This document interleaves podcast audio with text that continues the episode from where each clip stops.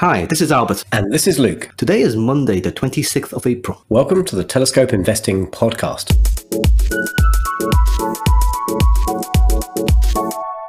You know, but we haven't done a model portfolio deep dive for a couple of weeks now, so it seems like it's time to get stuck into one of our model portfolio stocks. Which one shall we do, Luke? Well, I think we both know because we've been prepping it pretty hard over the last few days. We're going to do Twilio. Yeah, I had Twilio in my portfolio since early 2019, and it's done really well for me. It's almost tripled in that time. You've done well. I only got in as part of our commitment to buy 2% of each of our model portfolio 2021 positions. So I picked up my 2% stake in Twilio back in March, and I'm down about 10% at the moment. Well, remember when we started looking at this about a week ago, you mentioned to me that Twilio is one of the stocks that you don't feel as comfortable about. Hopefully, this deep dive will allay those fears because for me, it's one of my highest conviction, not so much in growth, but in terms of stability. I have come to terms with my emotions around this one, and I do have some new thoughts having done the research, but I'm going to save them for the recap at the end. Sounds good, Luke, but I believe you have a news story for us today. Yeah, look, I've been trying to get this one into the news for ages, and you keep resisting. I love space, and I love SpaceX, and you know I love Elon Musk. Well, I love space as well, but I don't love Elon Musk.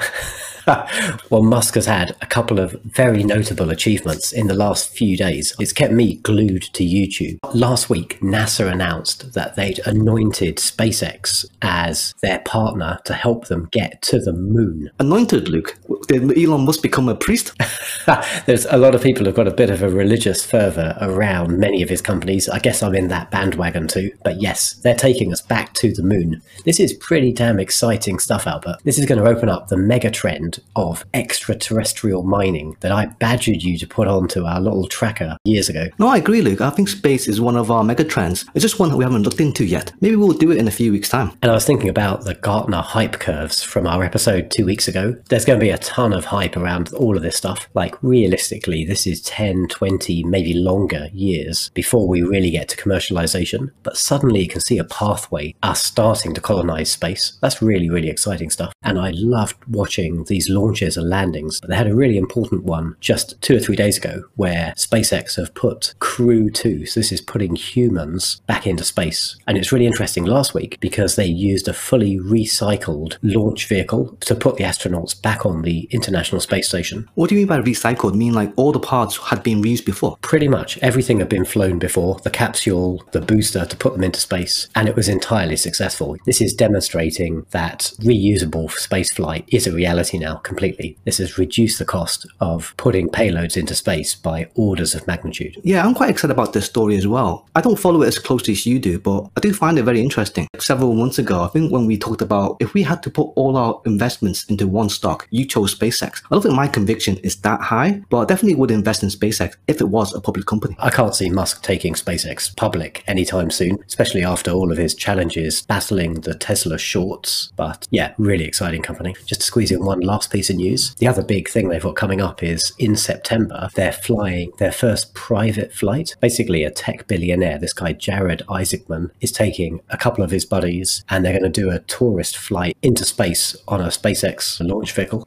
Oh, wow. Do you know how much this flight costs? I guess you've got to be a billionaire to fly this stuff right now, but the price is going to come down. It's another level above first class, huh? Space could very well be the way of cutting international flight times terrestrially. If you can do like London to Australia in a couple of hours by doing a little parabola rather than having to fly the long haul via Singapore. I always found that stat a little bit confusing. Why would be a large parabola take less time than a, a smaller curve? Surely the higher you fly, the longer the distance. We can go faster, right? If you're flying through the atmosphere versus literally flying into space and coming back down. All right, okay. I'll take your word for it. I'm not a Starship engineer.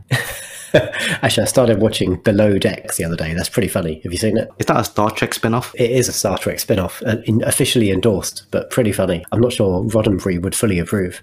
I would watch it if I had Amazon Video. Well, I suppose that's enough super far future. We've got decades before that stuff starts to land. But why don't you give us a bit of intro into Twilio, which is a technology that's here right now? Yeah, I don't think most people will have heard of Twilio. It's not really a consumer facing brand, but it's likely that most people are using one or more of Twilio's services every day. Twilio is a cloud communications platform. It allows companies to embed communication services such as email, voice, and instant messaging into their web, desktop, and mobile applications. Yeah, you're right. I guess they're sort of hidden behind the scenes of many of the companies that we engage with every day today. For example, when you use Uber and you can call your driver and he can call you and you don't know each other's phone numbers, well, Twilio allows you to do that. Yeah, communications is a critical part of the infrastructure of most companies. If you've got customers, you have to engage with your customers somehow. And Twilio are behind the scenes for many, many big brands. The company was founded in March 2008 and they IPO'd in June 2016, and they're up 16 times since IPO. So actually, you've done pretty well with your. What did you say? You've tripled your money in the last year and a half. I think that's one of our concerns with Twilio is its valuation. It has gone up so much that its market cap now is around 66 billion dollars, giving it a price to sales ratio of 31, which historically is very high. It is for them, but I guess it's not compared to some of their software as a service peers. I think their financials are pretty robust, but we'll get to that in the back end of today's episode. If we look at the tailwinds behind behind Twilio's growth. Digital transformation is one of those factors. According to the IDC, investments in digital transformation will nearly double by 2023 to $2.3 trillion. This is great news for Twilio, but also for many of our other model portfolio stocks, such as CrowdStrike and Cloudflare. I guess that's not surprising, right? This is the way all commerce is moving. Digital transformation is like the railroads of the early 19th century. It's the enabler behind pretty much all commerce. Yeah, and communications is a requirement for almost almost all applications. Now, we gave the example with Uber before, but other examples would be remote contact centers contacting their customers via SMS. All those food orders you make through DoorDash and Deliveroo, they're sending you SMSs, probably through something like Twilio. Another one would be the transactional emails that you get when you buy something online. You get a receipt through the email. Another one that is quite relevant today, SMS messages telling you about your doctor's appointment or specifically your vaccination appointment. Twilio has its Impact Access program, which helps organizations with their COVID response with credits for many of their services and discounted pricing. And they estimate about 1 billion people will receive their vaccination notifications through Twilio. That's good. That sounds really important. You know, an SMS though that I got and I haven't responded to yet was from my hairdresser, reminding me I need to get a haircut. I wonder if they use Twilio. They probably do, Luke, but I don't think your haircut is as important as a COVID vaccination. They're both critical to be able to socialize effectively.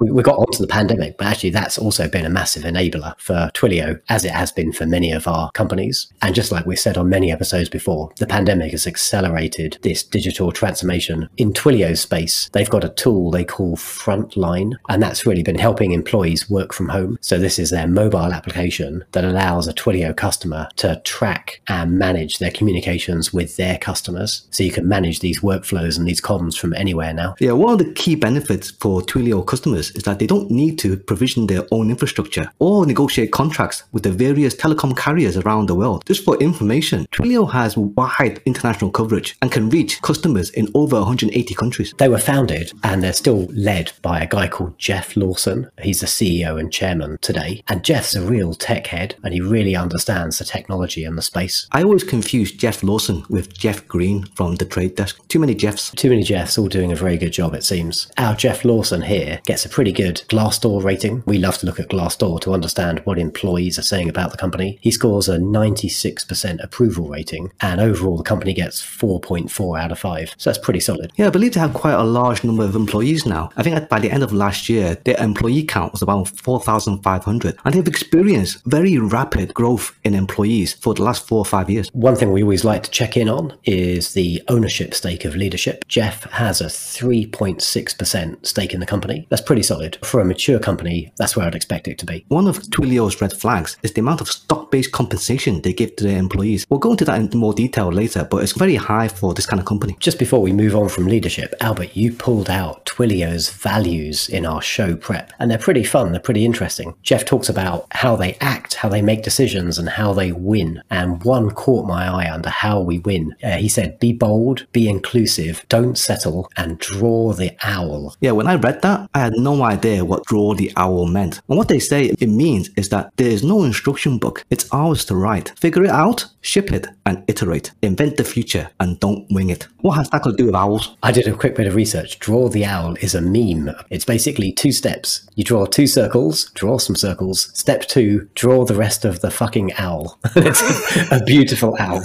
I think uh, I think what Jeff's trying to say with this is you know how to start and you know where you want to end up, but there's a big gap in the middle. You've got to figure out how to bridge. I guess that's where they're writing the instruction book. Yeah, their, their values are quite tongue in cheek. I find them quite amusing. For example, in their how we act section, you have be an owner, empower others, which are quite standard. But the third one is no shenanigans, which is a nice way of saying don't do anything underhand. Yeah, there have been plenty of shenanigans by many big public companies. That's a nice one. I like it. Well, let's look at the total addressable market. Well, this one is a growing market and growing very quickly. Uh, the IDC market analysis perspective forecast that this market will grow from $2 billion in 2017 to almost 11 billion by 2022. Are those numbers small? Is $11 billion a small total addressable market, considering the size of this company? I think that's just for the CPaaS business, the communication business, but Twilio has other things, and they themselves value their market at around $79 billion.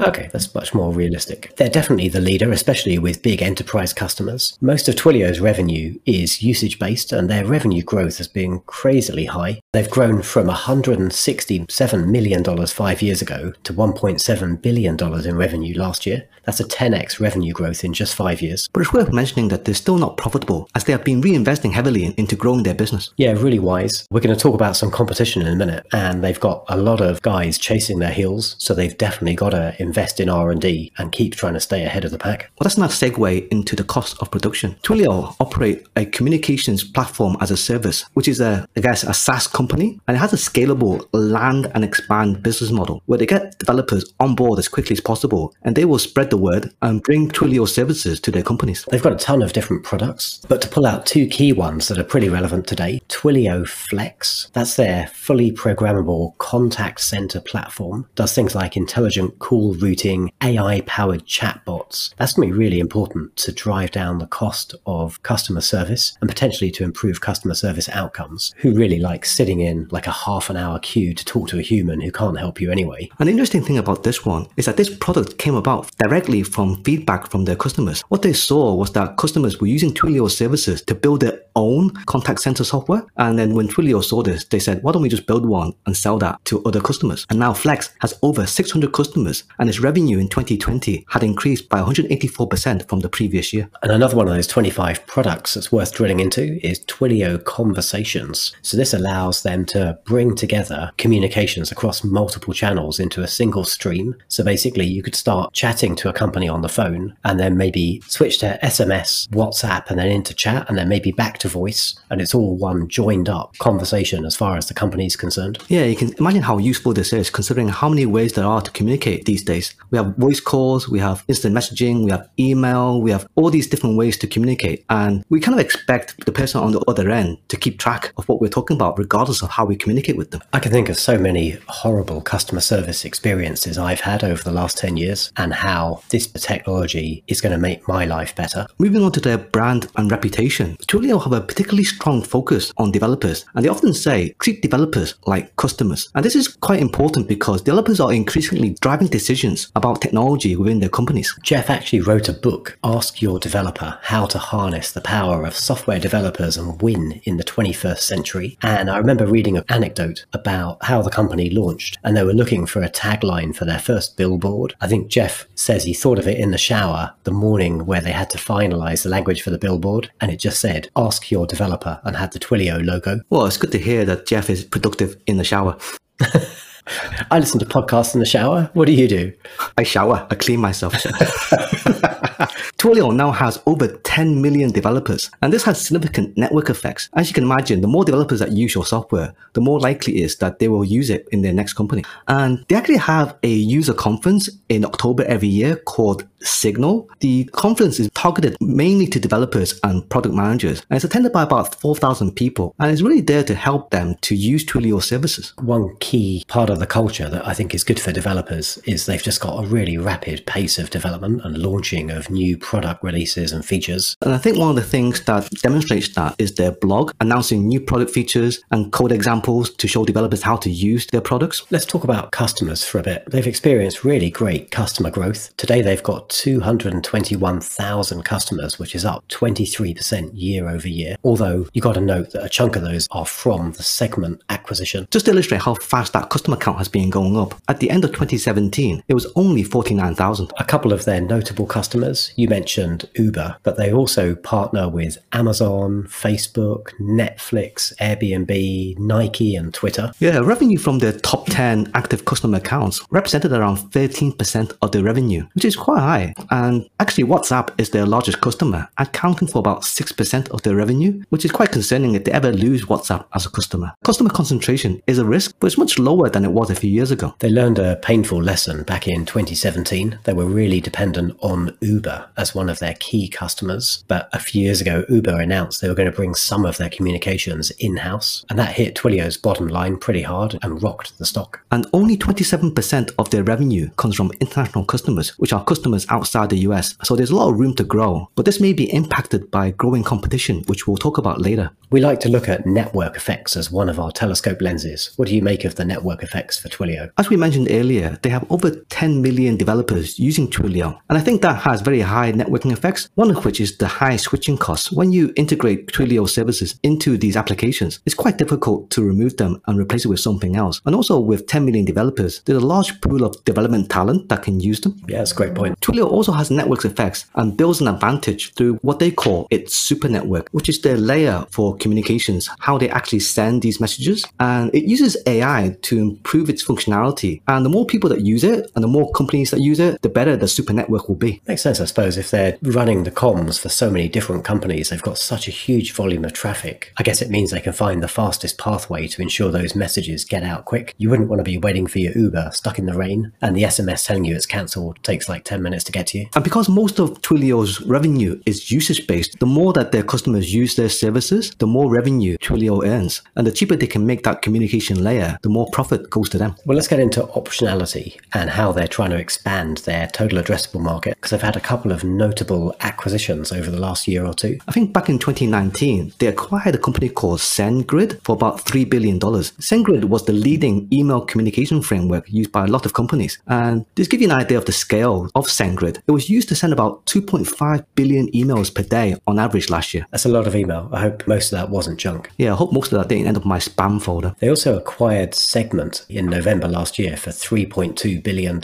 Yeah, that was a big one. Segment offers what they call a customer data platform. And it basically allows a company to see a single unified view of all their customer interactions. And it gives their clients, or the companies, ways to tailor communications to their customers according to their usage patterns and natural preferences. And actually, Segment was growing faster than Twilio before they acquired them. They achieved an 88% revenue growth in 2019. And in Q4 of last year, after Twilio acquired them, they broke out the segment revenue and it was $23 million. And Twilio themselves sized the market for this content data platform business at around $17 billion.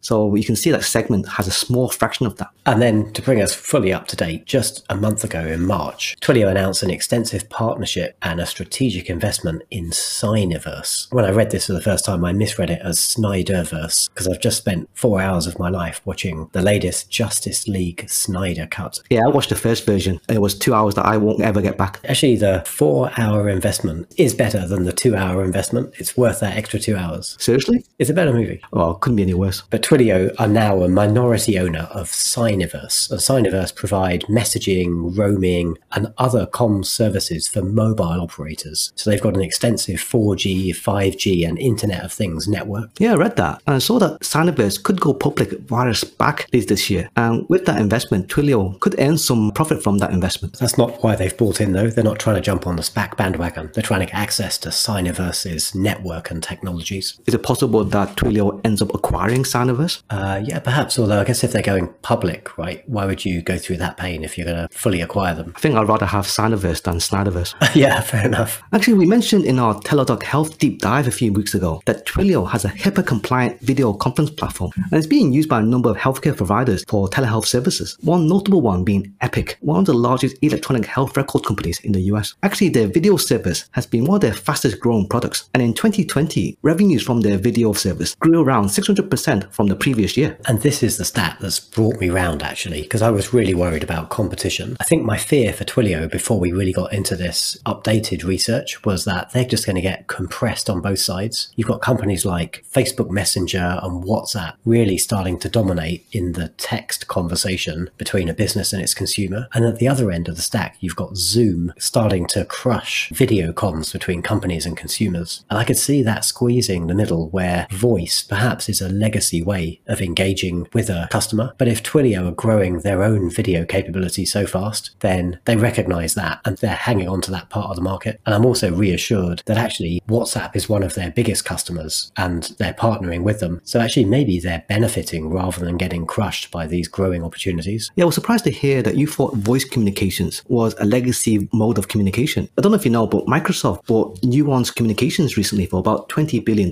So they see voice communications and voice recognition as a growing market. I get it. But in the immediate term, I think text chat is going to be more efficient. It's going to be cheaper for companies to integrate AI into the communications with their customer if it's a text based conversation as opposed to a spoken conversation. But I do wonder whether this is because that you and I are not particularly young. Maybe we're old school, and maybe younger generations are more comfortable just talking to their phones, talking to their computers. Like I have Siri on my computer, but I never use it. And to be fair, I use Google Home spoken stuff around my house and when I'm out on the motorbike all the time. I've got voice fully integrated, but it's still complex and it's slow. When you have to listen to a voice talk through the different options, whereas you see something on screen, you can skim it and you can just click the button to get you down the workflow you want. I can see text being faster. But we'll see. And I think one thing that is also worth mentioning is that Twilio are extending their IoT solutions. And although the Internet of Things economy hasn't grown significantly over the last few years, people do see this as a growing market. And as that grows, Twilio's revenue from that business will grow as well. What does that mean? Like, how are they putting comms into IoT? The whole technology stack in regards to developing IoT devices, it's not just the communications, but all the other things around that, including security and infrastructure. Let's pick up on a couple of their competitors. I mentioned WhatsApp and Facebook, but in Q3 last year, developers were using Twilio to access WhatsApp's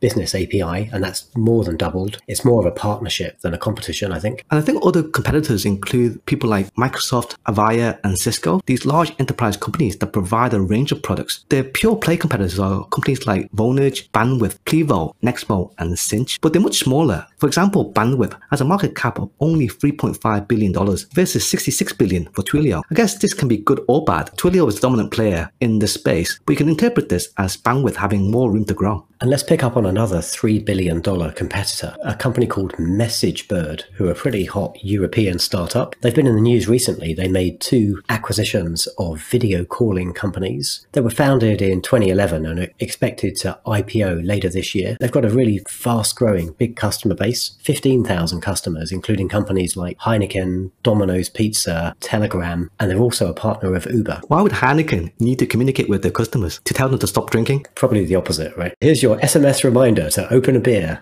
Keep drinking. I saw that article that you sent me. One of the interesting things was that MessageBird has less than 400 employees compared to Twilio's 4,500. And uh, MessageBird said they're on track to achieve $1 million in revenue per employee. And for comparison, Twilio earns around $390,000 in revenue for each of their employees. That's quite a big difference. But let's see if MessageBird actually achieved this goal. MessageBird are more focused on Europe and Asia today, and I guess Twilio are more US centric, but they do look like a more efficient and more profitable version of Twilio, obviously with lots more room to grow as a smaller company. They're currently private, but I think once they IPO, they're definitely worth having a look at. Actually, speaking of competition, you sent me a link to a video that Jeff Green did with CNBC back in October last year. In the interview, they asked him about competition, and he was somewhat dismissive of the competition, specifically from Microsoft, stating that customers want quality and reliability and that Twilio provides the best communications platform out there. Maybe he's been a bit complacent about competition. It did come across as complacent, I agree. It worried me a little bit. Oh, he's probably right today, and with their really aggressive focus on developers, if they can keep the heart of developers, well, that's going to keep them embedded with all of their customers. But if you have got other startups like MessageBird and their like, perhaps offering a similar service but at a cheaper rate, well, ultimately the developer is going to lose to the CFO who's going to vote with the dollars. But as we said, this market is a growing market. Maybe there's room for several winners. Let's round out our discussion of Twilio with a look at their financials, maybe to dive into a couple of numbers that I found really interesting. It's their DBNER history, their dollar based net expansion rate. It's really high, well over 100%, quarter after quarter after quarter, most recently 137%. Well, just to remind us, Luke, what is DBNER? It's the amount of revenue that the company hangs from their existing customers. So anything over 100% means that your current customers are spending more with you. It's a really great way of measuring the power and the effectiveness of the service. If the company is using you or giving you more and more of their wallet share. Twilio announced their Q4 2020 earnings in February this year. And just to summarize, their Q4 revenue last year was $548 million, which is an increase of 65% over the same period last year. And their full year revenue was around 1.76 billion, an increase of 55% over the previous year. But that revenue of 548 million includes revenue from the segment acquisition and also political revenue. They helpfully split out the political revenue from Q4 last year and accounted for $23 million. They see political revenue as a one-off as the US elections only happen once every four years. Twilio's next earnings call is on the 5th of May. So we're in earnings season now and many of the companies we're tracking are reporting earnings day after day. They forecasted 526 to 536 million dollars in revenue for this quarter, which is up 45% year over year from the same quarter last year. As mentioned before, one of our main concerns is valuation. They have a market cap of around $66 billion, which equates to a price to sales ratio of 31. A price ratio of 31 is historically very high, as Twilio stock had not reached a PS above 20 until summer of last year. So if you're investing in Twilio now, you are investing at the height of its valuation. The other big red flag around the financials, you mentioned earlier, Albert, it's the shareholder dilution. It's really quite high, with their total share count outstanding growing by 22% in the last year. Yeah, and one of the reasons for that is Twilio's heavy dependence on stock-based compensation. It accounted for about 22% of their revenues last year. Yeah, it's pretty frightening. That's a material number. I believe they acquired Segment mostly with shares. Okay, so maybe a bit more of a one-off impact, but still something to watch. And as we said, Twilio is not currently profitable. In Q4 last year, they made a net loss of about $180 million. But it's worth noting that they have about $3 billion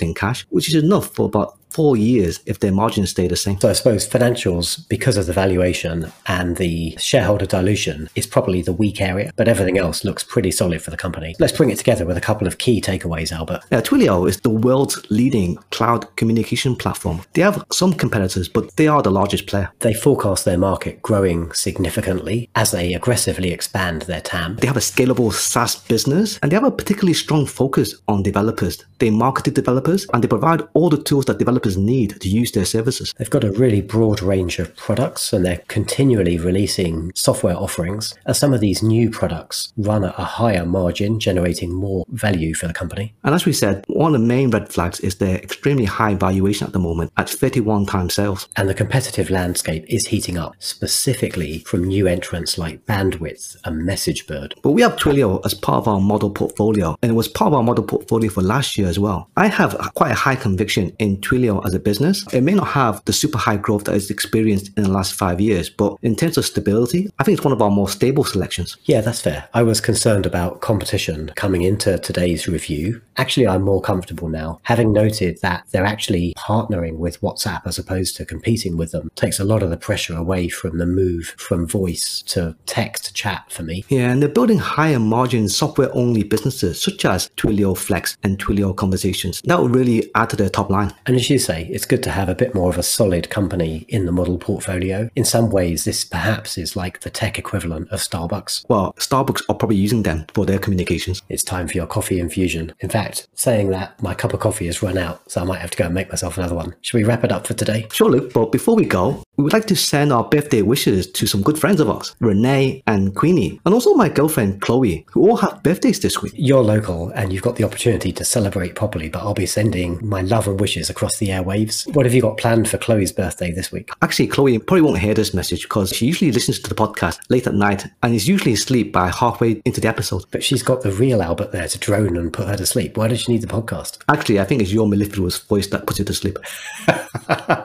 well, sending birthday love to all three of the girls. Look forward to catching up as soon as the pandemic allows. Well, that's all for this week. Thanks for listening. If there's a future topic you'd like us to cover, you can message us on Twitter. I'm at Luke Telescope. And I'm at Albert Telescope. Or you can email us at feedback at telescopeinvesting.com. If you enjoyed today's episode, you can find more content at our website, telescopeinvesting.com, where you can leave us a comment or a review. And if this is your first time tuning in, perhaps consider subscribing to the website so that you're the first to hear about new articles and episodes as they drop. Thanks, Albert. Thanks, Luke.